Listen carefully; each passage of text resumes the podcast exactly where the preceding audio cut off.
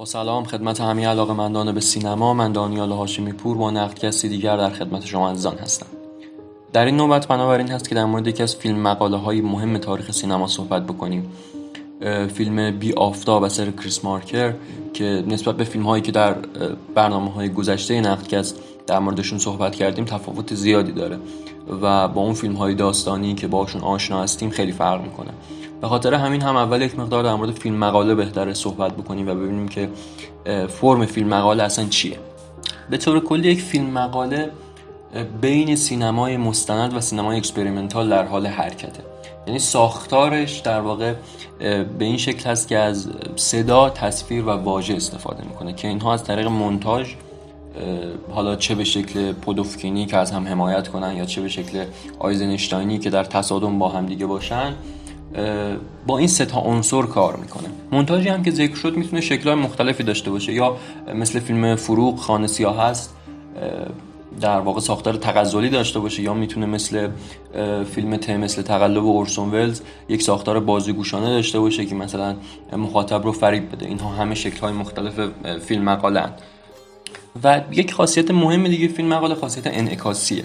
یا همون سلف رفلکتیو که در فارسی خود بازتابندگی عموما ترجمه میشه. که در اکثر فیلم مقاله های مهم تاریخ سینما این رو می‌بینیم. که با ساختار فاصله گذاری برشتی در واقع همسو جلو میره و باعث میشه که مخاطب به جای غرق شدن در قصه متوجه این باشه که داره یک فیلم می‌بینه و روند خود فیلم سازی رو هم در فیلم داشته باشه. مثل مثلا مردی با دوربین فیلم برداری ژیگوورتوف که تمرکزش روی بررسی پروسه فیلم سازیه در واقع از زمان فیلم برداری تا پخش در سالن. استفاده از واژه خصوصا گاهن به شکل نوشتار باعث میشه که ساختار کلی یک فیلم مقاله به سمت یک نوشتار بره. یعنی همون چیزی که الکساندر آستروک توی مقاله دوربین قلم پیش بینیش کرده بود دقیقا در فیلم مقاله به واقعیت میپیونده. و ما می‌بینیم که فیلم های بسیاری به این شکل ساخته میشن خصوصا توسط فیلم مقاله سازهایی مثل گودار یا همین کریس مارکر که امروز در مورد فیلمش می‌خوایم بحث بکنیم. بحث مهم دیگر در فیلم مقاله بحث موضوع سینماییه.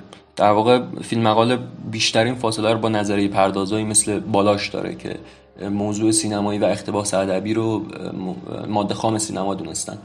در فیلم مقاله ما همچین چیزی نداریم. هر چیزی می‌تونه موضوع فیلم باشه. به دلیل اینکه ساختار فرمیک هم غیر روایی هست و دیگه اون شخصیت پردازی و داستانگویی به شیوه کلاسیک رو نداریم مثلا گودار رو می‌بینیم که در فیلم نامی به جین که در هنگام عضویتش توی گروه جیگاورتوف می‌سازه بررسی نشانه شناسانه یک عکس که با حضور جین فوندا هم هست این رو به عنوان موضوع فیلمش قرار میده. و یک ساعت بررسی یک عکس رو در واقع توی فیلم انجام میده. یا مثلا در همین فیلم کریس مارکر تفسیر یک سری نامه موضوع اصلی فیلم میشه. همه اینها رو گفتیم که موضوع رو بیاریم داخل همین فیلم در مورد فیلم ساندلس یا بیافتا به کریس مارکر صحبت بکنیم. فیلمی که مشخصا یک فیلم مقاله نمونه در کارنامه مارکر. مارکر فیلم مقاله های زیادی ساخته که یکی از مهمترین هاش همین بیافتاب معمولا شناخته میشه. توی بیافتاب ما با حافظه سر و کار داریم. یعنی تمام فیلم مثل فیلم های الان رنه دقیقا.